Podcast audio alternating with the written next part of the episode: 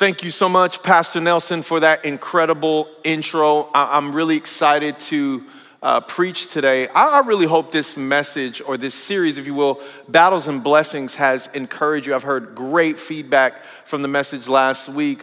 Um, it's not you, it's me. And again, I haven't said this in a couple of weeks, but if you've missed any of the sermons or the talks from this series, please go back and watch them. Why is that important?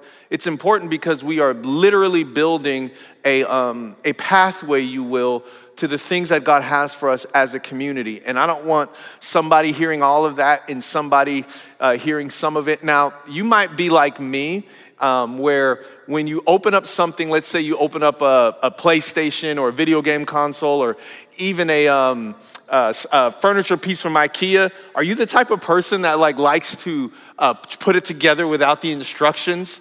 It's almost like we want to figure it out on our own. And I think that's kind of like my personality if you're like that. But with the things of God, it doesn't work that way. The, the, the Bible is God's instructions to believers and to people so that He can get them where He wants them to go. And, and I really want to encourage you if you've missed any of the instructions that I believe truly will prepare you for what God has for you, please go back and watch it. As a matter of fact, some of us should be watching uh, those YouTube stuff on demand more than once because I really believe uh, what God is showing me is going to position us as a church, as a community, uh, to receive all that God has for us. And so we have two more weeks in this series I'm going to do this week.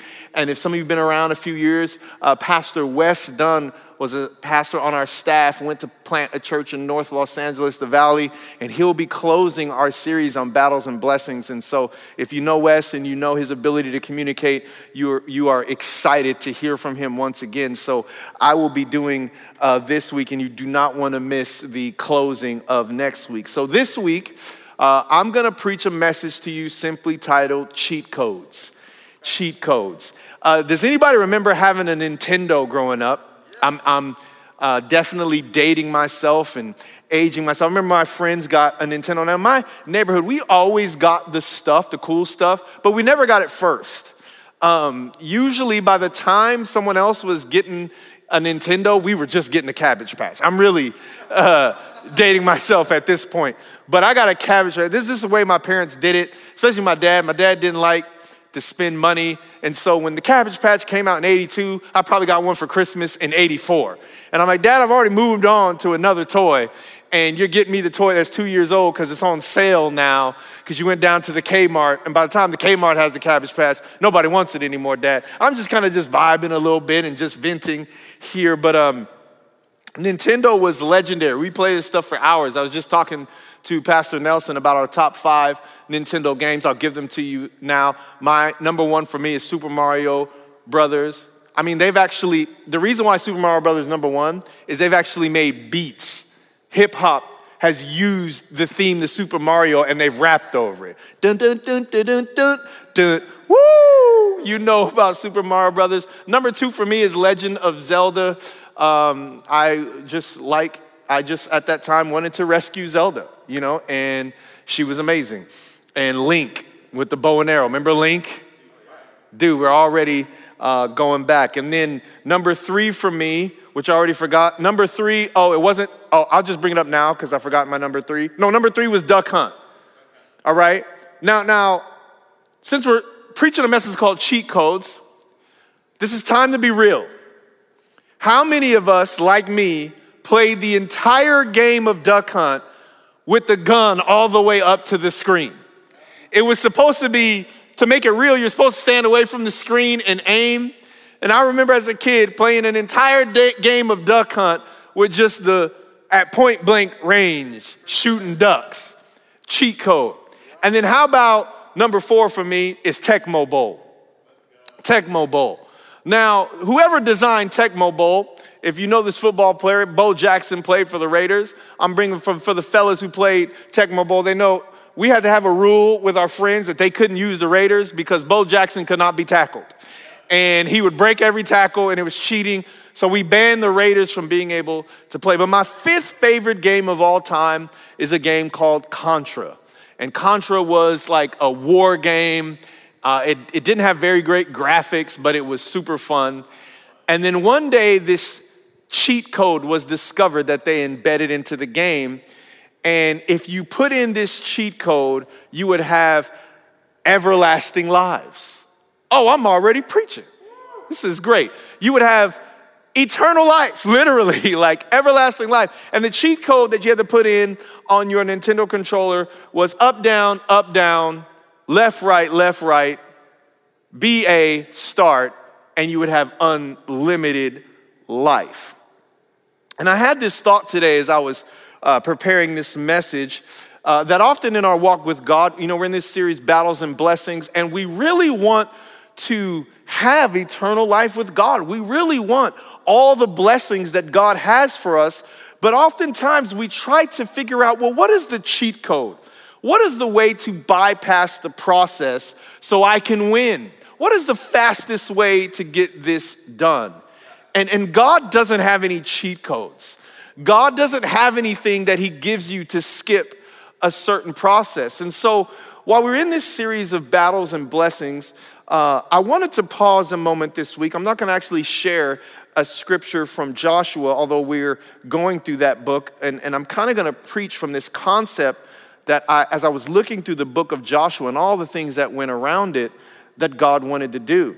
And so I'm going to actually read from the book of Deuteronomy today because Deuteronomy, uh, verse uh, chapter 8, God was preparing them uh, for what he wanted to do in the promised land. And I want to read to you because um, this is very important. Josh, Deuteronomy uh, chapter 8, verses 1 through 18 say this Be careful, be mindful. That's what that means. To obey all the commands I am giving you today. Then you will live and multiply.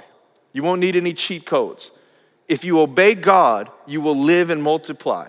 And you will enter and occupy the land the Lord swore to give to your ancestors. Remember how the Lord your God led you through the wilderness for these 40 years, humbling you and testing you to prove your character. Man, isn't that deep? Humbling you and testing you to prove your character and to find out whether or not you would obey his commands. Yes, he humbled you by letting you go hungry and then feeding you. Oh my God. I let you have a problem that only I could solve. Humility comes from you not having the solution. You know, I realized I went to this pastor's retreat um, because I'm broken and I needed a retreat. No, I, I, I mean, literally, just all this stuff came out. And I realized that I have an issue. Uh, I'm going to the pastor retreat. I thought I was perfect, discovered that I wasn't. Um, if you think I'm perfect, I'm not. But my, one of my biggest imperfections that I didn't know I had is I think I, I, I didn't realize I, I, am a know it all. I think I'm an expert. And the reason what I revealed that I think I'm an expert is how much unsolicited, unsolicited advice I offer. And this revelation that God gave me is, was said that I want you to be an advisor, not an expert. What's the difference? An advisor is activated by the question, an expert is activated by their opinion. And you're often activated by your opinion, not the question. And when someone doesn't ask you a question, you now your opinion starts to i mean i've been in our you know staff you know common areas at our old office building and someone's having a conversation i'll just jump in and offer what i think. They weren't even talking to me. And i'm just always telling people what i think. On the golf course. People say he's talking about golf again? Yes i'm talking i'm working on my handicap and my walk with the lord. They're related. Just tell somebody something about their swing and they're not asking. And it might be a good thing but they're not asking and God is saying, I need you to be advisor, not an expert. An advisor has the patience to wait until they're asked. And here's the difference an advisor also doesn't care if someone takes that advice because they're giving the advice not to be heard, but to be loving. And so, what I'm realizing from this passage of scripture is I haven't felt that flow of, of wisdom recently where I know what to do and I know what the vision, and God is saying, because I'm, I'm actually humbling you, now you have to rely on me. I'm gonna give you problems that only I have the answer to. Julian, you don't have the answers. Remember when Kanye told Sway, You don't have the answers, Sway? That's what God is literally being Kanye West to me. Julian, you don't have the answers.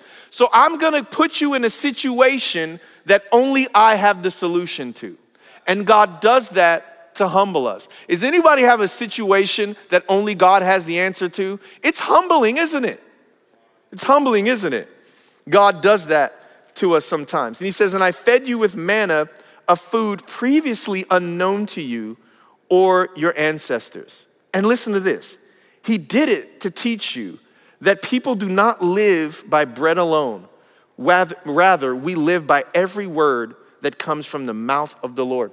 You guys, I don't know if you knew this about manna, but manna was an example on how God feeds his people. They were completely reliant on the manna. And what did the manna represent? The manna represented the bread of heaven, Jesus, the word of God. So he's saying, I'm going to put you in a season where if you don't have daily manna, where, where if you don't have daily manna, you will not survive. If you're not hearing from God daily, you're not gonna make it. You can't live off Julian's message from last week. You can't live off the sermon series. You need to be, I, you need to wake up in the morning and there needs to be fresh manna, fresh words from heaven. And he does this to humble us so we can learn to rely on him. And listen to this in verse 4 For all these 40 years, your clothes didn't wear out and your feet didn't blister or swell. Think about it. Just as a parent disciplines a child, we talked about that last week, the Lord your God disciplines you for your own good. So obey the commands of the Lord your God by walking in his ways and fearing him. For the Lord your God is bringing you into a good land of flowing streams and pools of water with fountains and springs that uh, gush out in the valleys and hills. It is a land of wheat and barley, of grapevines, fig trees, and pomegranates, of olive oil and honey. It is a land where food is plentiful and nothing is lacking. So, so you have to understand this is that God uh, was giving them a land, a place, a geographical location that would produce the things that they were believing for. And so we had to get them out of this place to that place in relationship with Him, and that's where all the blessings and abundance would flow. This is a land where nothing is lacking. It is a land where iron is as common as stone and copper is abundant in the hills. When you have eaten your fill, be sure to praise the Lord your God for the land he has given you. But that is the time to be careful. The prosperity and the favor is the time to be careful. Beware that in your plenty, you do not forget the Lord your God and disobey his commands, regulations, and decrees that I'm giving today. For when you become full and prosperous and have built fine homes to live in, and when your flocks and herds have become very large and your silver and gold have multiplied, he doesn't say if. Why do we pray so much about provision and blessing and promised land? He doesn't say if, he says when. Oh, make no mistake about it. If you obey the Lord, there is provision that comes with obedience.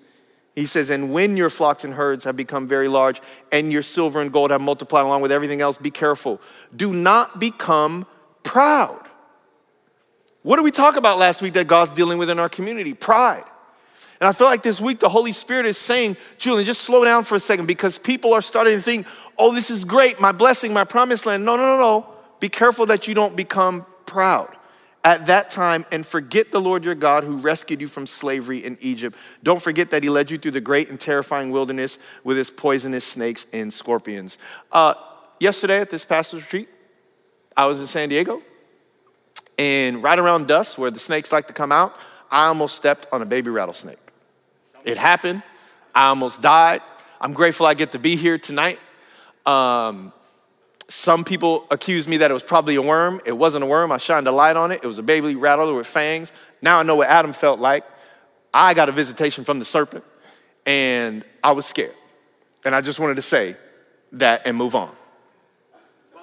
Well said. well said. I just want to say that move on, that I was afraid.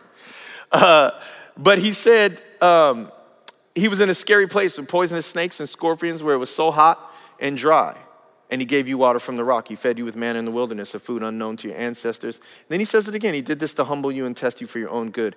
He did all this so you would never say to yourself, I have achieved this wealth in my own strength and energy. Remember the Lord your God. He is the one who gives you power to be successful in order to fulfill the covenant he confirmed to your ancestors with an oath.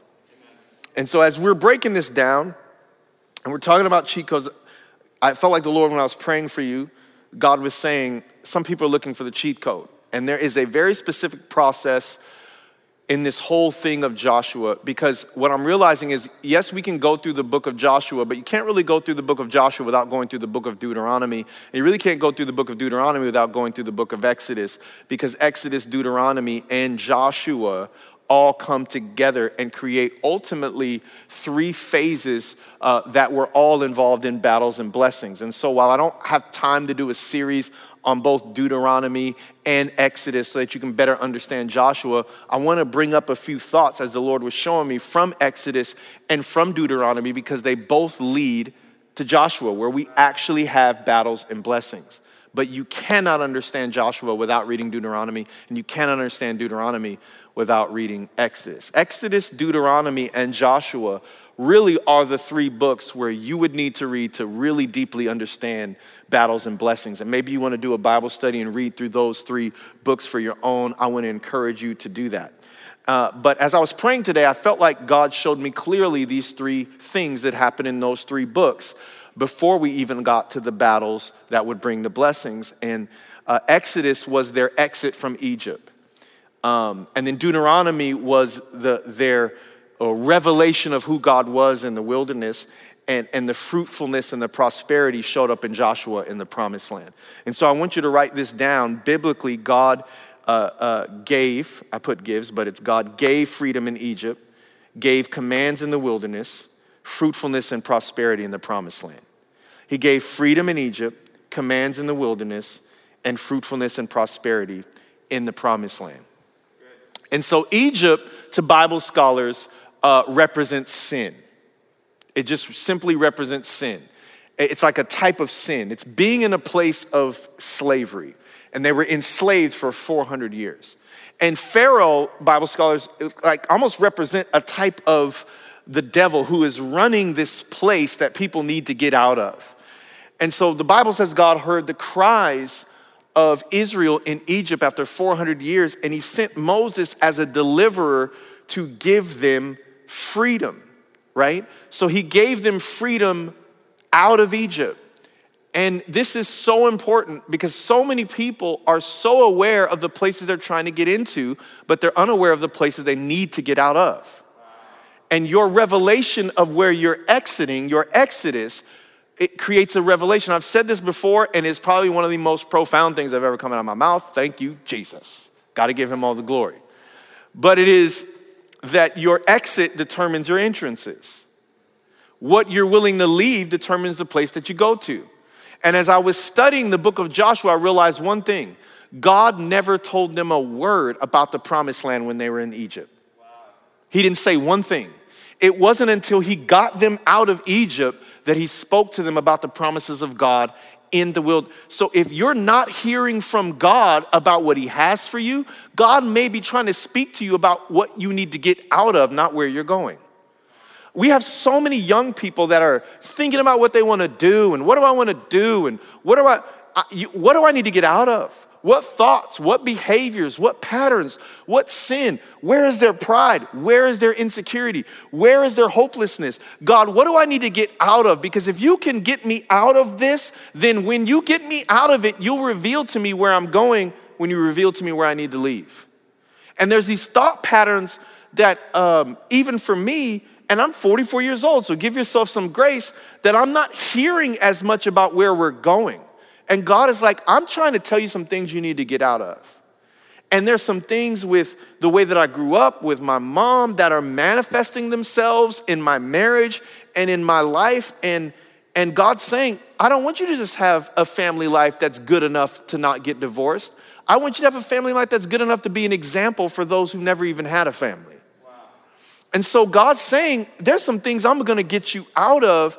There's some things in your journey that I want to be fruitful, not just not toxic. And so many times we go through such toxic things.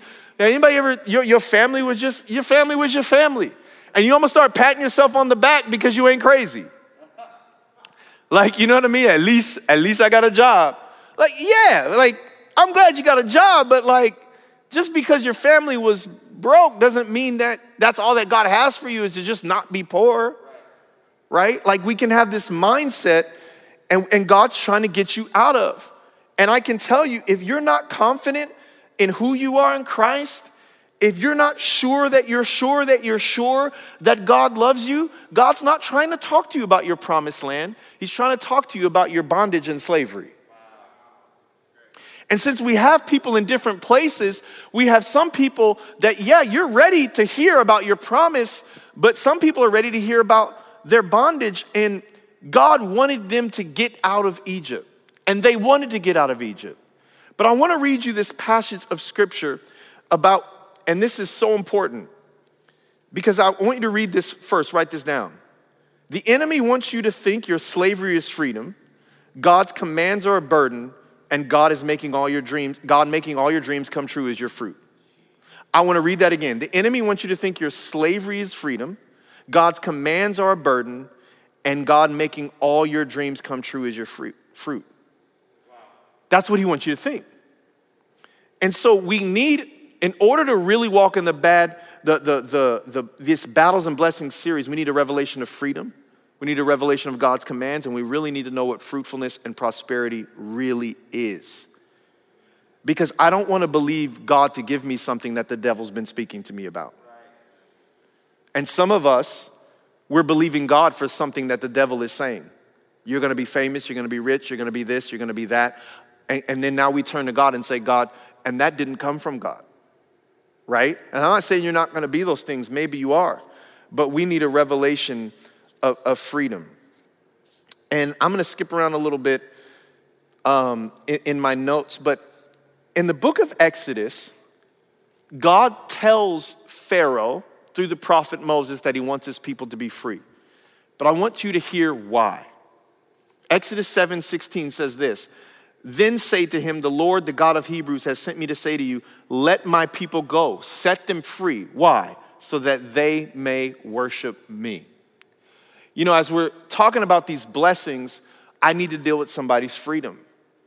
I need to deal with somebody's freedom. I believe God is bringing me personally in our church into a great season of blessing. And I've been gone the last two days dealing with some things in my life that I discovered were, were bondage. And the reason why I know they were bondage is they've been affecting my worship. Bondage is what affects your worship, not even your, your mind, not even your emotions. Some of us are just more emotional than others. I, I, want you to free you from the fact that if you cry a lot and you feel like you have, you wake up and you have a bad day, that's, that's okay. That doesn't mean you're in bondage. A lot of times, like we let people put pressure on us to not have our emotions. I've done that to people, and I'm learning that emotions are okay. Emotions that affect your worship are bondage. If you're so depressed you can't worship, if your day is so bad you can't pray, if your day is so bad you can't walk in gratitude, that is not an emotion, that is bondage. And God wants to set you free so that you can worship Him. And freedom is not um, what you can do whatever you want. Freedom is the ability to worship God. I know you're free not based off how you feel, but how, how your ability to worship when you don't when you feel a certain way. And I realized that my worship has been affected. I used to sit around and worship God and and my time with the Lord was just has been so profound. I realized, man, that's waning a little bit. I'm struggling a little bit in this area. Maybe I'm feeling this sense of stress. And, and, and I realize that, that I'm being robbed of my worship. I'm being robbed of my worship. Freedom is the ability to worship God. And don't assess your freedom by how you feel. Assess your freedom by your ability to worship regardless of how you feel. That's freedom. And so many times I want to be free from an emotion or free from a situation, and I think my freedom is actually being in a better spot or feeling a better way, but my freedom is exclusively seen through my ability to worship. He said, Set them free so that they may worship. Here's the interesting thing about uh, uh, freedom. In 2 Corinthians 3, verses 7 through 18, it says, Now, the ministry of death, this is the law, carved in letters on stone, came with such a glory that the Israelites could not gaze at Moses' face because of its glory. I, I want to stop there for a second, it's important. The, the law, the Ten Commandments, and I think that even whether it's to our kids and, and, and, and kids ministry, whatever it is, I think, you know, whenever you go to, my preschool, the Ten Commandments were written on the law, I mean, on the wall in my preschool. And whenever you teach the law without relationship, that is the ministry of death. You are killing their relationship with Jesus. If they know the law and they don't know love, you're killing their relationship with Jesus. And so um, we have to be careful about that. The law is holy, the law is perfect, the law is good, but the law without love, the law without relationship, the Bible calls the ministry of death. But even this ministry came with such a glory that Moses couldn't show his face. His face. It says, but if that came with a glory, will not the ministry of the Spirit have even more glory? For if there was glory in the ministry of condemnation, the ministry of righteousness must far exceed its glory in its glory. Indeed, in this case, what once had glory has come to have no glory at all because of the glory that surpasses it. For if what was brought to an end came with glory, much more uh, will uh, much more will what is permanent have glory. The ministry of the Spirit. Since we have such a hope, we are very bold, not like Moses who would put a veil over his face so that the Israelites might not gaze at the outcome of what was being brought to the end. What was being brought to the end was God's laws and regulations, and the only way that you could have a relationship with God was to fulfill all those regulations. That was, that's what was coming to an end. And why? Because through Christ, that veil to the law is taken away. This is important. I'm going to read all of this again. Not like Moses, who had put a veil over his face so that the Israelites might not gaze at the outcome of what was being brought to the end, but their minds were hardened. For to this day, when they read the old covenant, the same veil remains unlifted, because only through Christ is it taken away. Yet to this day, whenever Moses is read, a veil lies, a veil lies over their hearts. But when one turns to the Lord, the veil is removed. Now the Lord is the Spirit, and where the Spirit of the Lord is, there is freedom. Why is this so important? What was their bondage causing to happen. It wasn't an emotion. Their bondage in Egypt and how it affected them. When God gave them the law, His ways of doing things, His word, His will for their lives, they were so blinded by their sin, they couldn't see that the law was good. And so then the Spirit of God came to be, bring freedom. And the Bible says it removed the veil so that they could see that what God was trying to tell them was good. So, here in our culture in LA, how I know this city is in bondage is when you try to give this city the word of God, there's a veil. They cannot see that the word of God is good. They cannot see that, that what God has to say about sexuality is good. What God has to say about marriage is good. What God has to say about obedience is good. Sometimes I'll speak for myself as a pastor. What God has to say about the church is good. Like, even if it doesn't include me even if I don't get to preach, even if I don't get the book deal, even if I don't get the influence, even if I don't get the thing, what God wants to do is good. And, and freedom is having a veil over your spiritual eyes so that you cannot see what God is saying is good. And now you need God to tell you things that you think are good. And this is how we process people, process their faith in bondage. God can only show them things, whether it's a, a promotion at the job, then God is good. But if God does or says anything to me that I don't agree with, then a veil is over. And the Holy Spirit has come to remove that veil so that you can see God's word for what it is, that it is good and awesome and gonna lead you to a great place. And the Bible says this is the ministry of life, and the Holy Spirit's job is to bring you freedom, not to do whatever you want, but to remove the veil to God's word so you can do whatever He wants. That is freedom. Freedom to worship, freedom to obey God, freedom to be who you were created to be. God created you for a purpose, and the Holy Spirit is here to bring freedom so that you can obey God. Now imagine this. Uh, imagine someone saying, Your freedom is going to mean you get to do less. The world teaches freedom means you get to do more. But God's freedom means you get to do less, but it's gonna be much better than the more. In, in the kingdom, less is often more. And so, why is this important? Because I'm talking about battles and blessings. I'm talking about the promised land. And over the last couple days, the Lord's like, wait a minute, but there's some areas of your life you're not free. You don't believe that what I said is true. There's parts of the Bible that you're too scared to say you don't believe that because you don't obey it, you do it your own way. And, and one of those things that I realize that, um, that I don't believe is, is, is husbands love your wives as Christ loved the church.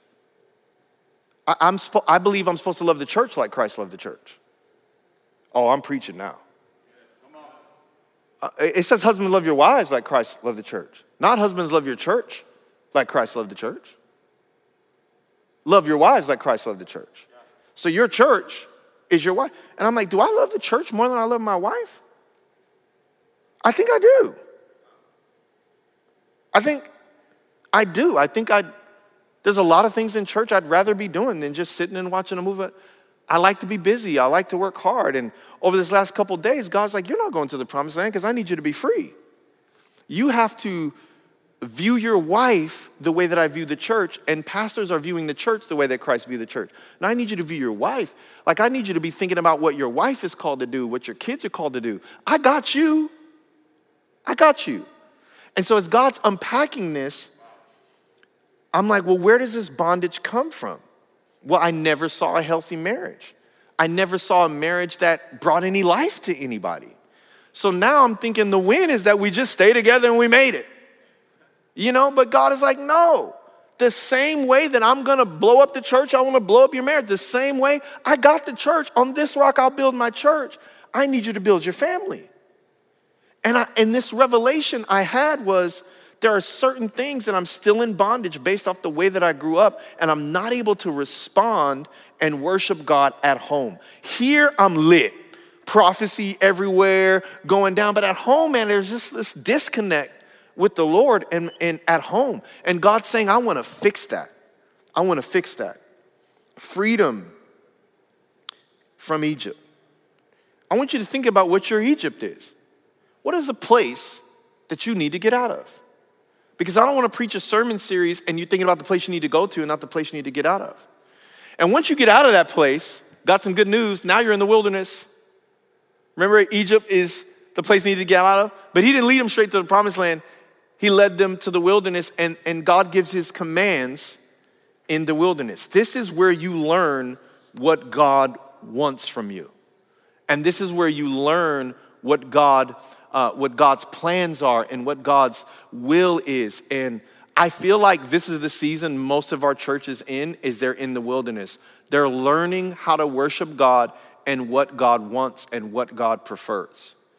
And this is going to be very hard for us as a church because I don't want to lose sight of His love and I don't want to lose sight of His grace. Hear, hear what I'm saying. But I also don't want to lose sight of His word and His commands and His authority over me and over this church. I, I think that um, a season is coming where, uh, and it's probably here. Remember how I talked about we don't, we're not going to be able to rely on Sundays as much, and then that happened we couldn't rely on Sundays. But now we're stepping into a season where we're not going to be able to rely on me as much, meaning that your disappointment on whether or not I'm preaching is not going to get you to where God has for you. Your hunger for God Himself and His Word, no matter who's sharing it. And I think even over this next six months, I'm gonna be careful about how much I actually preach so that you can see that God wants to speak to you personally, that you don't need a priest, you are a priest. We are all a holy nation of priests. And it is the priesthood of the lead pastor that is destroying the authority of the Holy Spirit in the church. And if I don't let you and reveal to you the authority of the Holy Spirit, now when you go here, you're gonna hear from God, the Spirit's gonna fall. But when you get into your workplace and you need your relationship with the Holy Spirit needs to give you dominion in the entertainment industry, your relationship with the Holy Spirit needs to give you dominion in the marketplace, your relationship with the Holy Spirit needs to give you dominion at your school. You don't have it. And in order to have dominion and feel like you're in the presence of God, you would need Pastor Julian to follow you around everywhere you go. And God did not say Julian would never leave your forsake you. God said the Spirit would never leave you or forsake you. Where the Spirit is, there is freedom. And so, any place you go where other people are in bondage because they're in that place, when you have the Holy Spirit, you now bring freedom. It doesn't say, it says, wherever the Spirit is, there is freedom. So, God will bring you out of a place of bondage into a place of wilderness so that you can learn to manifest freedom and God's presence everywhere you go. And where God's presence is, there is always blessing. The biggest battle you're getting ready to face is manifesting God's presence in a place where the enemy is manifesting demonic forces and powers. So, so we now, let's say, for example, if you, even with the political stuff, and you think that, uh, you know, conservatives follow God and Democrats don't, whatever you may think, well, you need to go in a Democratic convention and manifest the presence of God. That's what we need to do. We are here to carry the presence of God, and that's what we're here to learn into the wilderness, to carry the presence of God where we go, so that when we show up, so does God. And I feel like what God is doing in this battles and blessings is we love it when God shows up at church, but He doesn't show up at home. He doesn't show up at work. He doesn't show up at the coffee shop. He only shows up at church. And what if we had a, a church where this wasn't the only place that God showed up? And because this is the only place that God shows up, we keep doing more things so God can show up. Let's do a conference, let's plan a campus, let's do this. I don't know if we're gonna plan a campus. What if the campus is your job? What if the campus is your college? Like, I get campuses, but what if we plant a person, not a building? What if we just do that? Because I really believe God is saying, I'm calling Oasis Church to manifest my presence wherever they go and every tongue and every uh, every tongue will confess and every knee will bow that Christ is Lord. So what happens when you show up at an audition and Christ is manifesting himself because of the way you're living and the only way Christ can manifest himself is not your love, your living. Oh my God. This is why in the wilderness we learn to live like God. Not love like God, live like God. Because when we live like God, we are loving like God. I, I, want you to, to read this, and this is why God wants to teach us his commands in the wilderness. First John uh, chapter 5, verse 2 through 5. This is how we know that we love the children of God by loving God and carrying out his commands. In fact, this is love for God to keep his commands. And his commands are not a burden, for everyone born of God overcomes the world. This is the victory that overcomes the world. All those victory songs we sing in church, you know, a lot of times we think they are we think they're victory to get us to be a part of the world we always wanted to be a part of. I'm getting victory by booking all day. I'm getting victory by getting. We use victory in our mind as we want to be a part of the world. We want to get victory and so that we can be a part of the world. No, but victory is overcoming the world. It's to be different than what the world is. And so then now love is I do what God wants. Now, when I do what God wants, now I can manifest His love in every environment. Love is not being nice to people, love is obeying God so that when I show up, so does God. God is love. We as a church are going to manifest God's presence everywhere we go because in church we're learning how to obey Him. I'm starting to believe that church is about re- reaching lost people, but it's mostly about teaching found people to obey God because disobeying God was how they got lost in the first place. And I don't ever want you to come to Oasis to find Jesus and then leave to have to find him again. Because that's what happens. I know this because I'm the pastor of the church. And I spent two days looking for Jesus. Because I think I lost him in the transition and I lost him in the pandemic. Have you lost Jesus in the pandemic? Then you need a wilderness season so that you can learn to love God. And how you learn to love God is by learning what God loves. It's not flowery and fluffy. You learn to love God by learning what He loves. This is so powerful. And then, once you get the freedom from Egypt, whatever that thing you need to be free from, and once you learn what God loves in the wilderness, and the reason why God, the wilderness sucks, by the way, can I just be honest? The wilderness is horrible. Like, I, like I'm in a wilderness season. It is awful. I hate it. But the wilderness is God stripping you of everything you used to rely on so you have no choice but to rely on Him. He strips you of everything in the wilderness. Nothing, you don't get to do anything you like to do. You don't get anything, anything you're excited to do because what God has for you is so much better than what you want. So He has to take that from you so that you can learn to rely on Him, so you can learn to listen to God. And then once you learn to obey God, then you find out what love means. Then He sends you into the promised land to get fulfilled, to fulfill His purpose, not to find love. You don't find love in the promised land. So once you're there, watch this, then it's time for fruitfulness and prosperity because now God can trust you. Here's the thing we always talk in church about trusting God, but we never talk in church about can God trust you? Yeah, you can trust God, but can God trust you? Because some of us are trusting God for something to happen, and God's saying, I know you're trusting me to do that, but I can't trust you to give it to you. You need to be trustworthy so I can give that thing to you. And you're trustworthy by how you obey specifically things that you don't want to. Uh, I, I think this is wildly important because as we step out of this wilderness season, and I want everyone to just like battles and blessings. The battles that God set up, the motivation seemed to be for them to learn how to obey Him. And if you are watching this online, I want you to free me up to, for this thought. I want you to come to church for this thought. Yes, we want community. Yes, we want all those things. But everything we do as a church, this is not, you don't come to church so you can make a friend. You come to church so you can make a friend that will help you obey God. Does that make sense? You don't come to church to hear a sermon. You come to church to hear a sermon that will help you obey God. So I want you to get this in your thought, in your head right now. God has so much for me, I need to learn to obey Him. Because if I obey Him, that means I love Him. This is wildly important. Because in the third thing is prosperity. Um, I want to read to you John uh, 3, uh, not John 3, yeah, John 3, verses chapter 1, verse 2. We're going to close with this. I'm going to invite Grace to come up. Uh, this is John, the writer of John, um, says, uh, Beloved, I pray that you may prosper.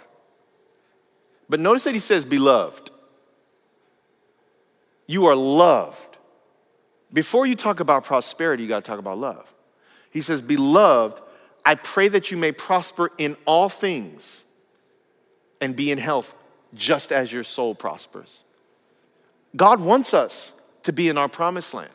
God wants us to have blessings. These battles are to teach us obedience because without obedience, there cannot be love. There cannot be love without obedience. And we make love the love's world's version of love. And I say this to you because God is saying, Julian, you're gonna Y'all are going. Y'all are going. But you got to tell people the truth. And prosperity is not the things that we want, prosperity is the journey that we take. I, can I read you the definition of prosperity? It means to be on the right path, a profitable path, to go on a prosperous journey, a journey on a specific road. So here is what prosperity is. Let's just say, I don't want to grab this bass guitar because I don't want to break it. Um, they'll be mad. But let's just say um, this table represents all the things that I've been praying for and believing for. What God doesn't want you and I to do is to think that this is prosperity. That is not the biblical version. I hope there's a Tesla on this table. I hope there's a house on this table, and there are people right here that are uh, in our church that are believing God for a home. You're putting offers down, and, and, you, it, and, and what the enemy wants you to think is that this is prosperity. This is the prosperity. It's not the prosperity. The biblical definition of prosperity means path. So the devil knows that this is not prosperity. So the devil wants to ruin your, your prosperity by getting you to take the wrong path to these things. So this is the biblical version of prosperity is how you get there, not what you get when you do. It's how you get there, not what you get when you do. So, this is profound. Do you know that both God sometimes and the devil have the same things for you? So when I say God has so much for you, the devil has often those same things. When Jesus was tempted in the wilderness, what did the devil offer him? The exact same things God wanted to give him. He said, Worship me, and I'll give you every kingdom. What does the Bible say? When Jesus returns, he's gonna have all the kingdoms under. Worship me, and you'll have everything. You know why Jesus didn't tempt, uh, the devil didn't te- tempt Jesus with a woman? Because Jesus wasn't called to be married. If Jesus was called to be married, there'd have been a woman up on that. The devil often says, I'll give you that. What did he tempt Adam and Eve with? God doesn't want you to eat that fruit because he knows you'll be just like him. Eat it and you'll be just like him. Well, when God created them, what did he say? Let us make man in our image that they may be like us. So the devil offered a different path to something that God wanted to do too. And so prosperity is the path that you choose to get the blessing and we choose the path of the cheat code. The enemy wants us to choose the path of the cheat code where we can circumvent left, right, left, right, up, down, up, down, BA start. Let's get out of the word of God, forget holiness, jump around tithing. Oh, let's dodge this. And then we can get to the things that God has for us by cheating. And the devil knows that will destroy us. But if we pick the path of the battle, which the battles are all set up to teach us how to obey God. And sometimes it might take us longer, hopefully not 40 years in the wilderness. And sometimes you might be over here serving in an area of church where you have no idea why you're there and it has nothing to do with your gift. Or you might end up over here at a job you hate. You might over be over here that's something that doesn't fulfill you. You might end up over here, but at the end of the day, this journey is designed to develop your obedience so that when you get to what God has for you, you look back on the journey and you thank God. Because this will never make you praise God. This, without the right path, will break you and destroy you. And so, what God is saying to you and I is yes, keep talking about this battles and blessings, but don't get off the path. Jesus is the way, the path. That means journey, the truth, and the life. So if we're gonna get to the life, the blessings, we gotta stay, make sure Jesus is the way, and make sure we're telling each other the truth. And so I wanna pray for you because I really believe over this past couple days, I've, God's really unpacked this and said, Julie, man, I'm bringing these blessings but the battle is to learn obedience. And so, Father, we thank you for those watching online, God. I pray, Lord, that right now you are filling somebody fresh with your spirit, and even somebody that is just a little bit too excited to hear from me needs to be more excited to hear from you. And what you're gonna do in this next season is you're gonna cultivate such an intimacy with Christ that no person could replace this, no trauma from the past could hinder it. And God, what you're going to do is bring such a powerful story of restoration to those who are hearing me that they'll be able to manifest, literally bring your presence into the places you have called them to be. And they would remember that the very promised land that you gave the Israelites was enemy territory before they got there. It was enemy territory before they got there. It was enemy territory before they got there. And what I feel like you're saying in this spiritual realm is that many people feel like they're in enemy territory, and because they're in enemy territory, they're not in the promised land. But you prophesied a promise that was actually enemy territory, but when Israel got there, what was enemy territory became the promised land. And I'm speaking that and praying that you're gonna turn what was enemy territory into your promised land. Some of your homes feel like enemy territory, some of your jobs feel like enemy territory. Man, maybe even this church, you're struggling. Listening to this message because you're not as connected as you once were. Maybe this church feels like enemy territory, but as you obey God and as you worship Him, your enemy territory will become your promised land if you commit to never use a cheat code, but to let God fulfill His process however He wants to do it and however long He wants to take. I'm speaking this over you and I believe it in Jesus' name. Amen. Amen. Hey, I love you so much, church. I really believe that God is going to uh, continue to unfold this message in your life. Be encouraged, be hopeful. Uh, God is faithful and He is really good, and He has such great plans for us as a church. And I can't wait to see how it all unfolds as we keep learning uh, what it means to live in freedom, what it means to o- obey Him and worship Him, and how we can really walk in the blessings of God. I love you so much and can't wait to see y'all soon.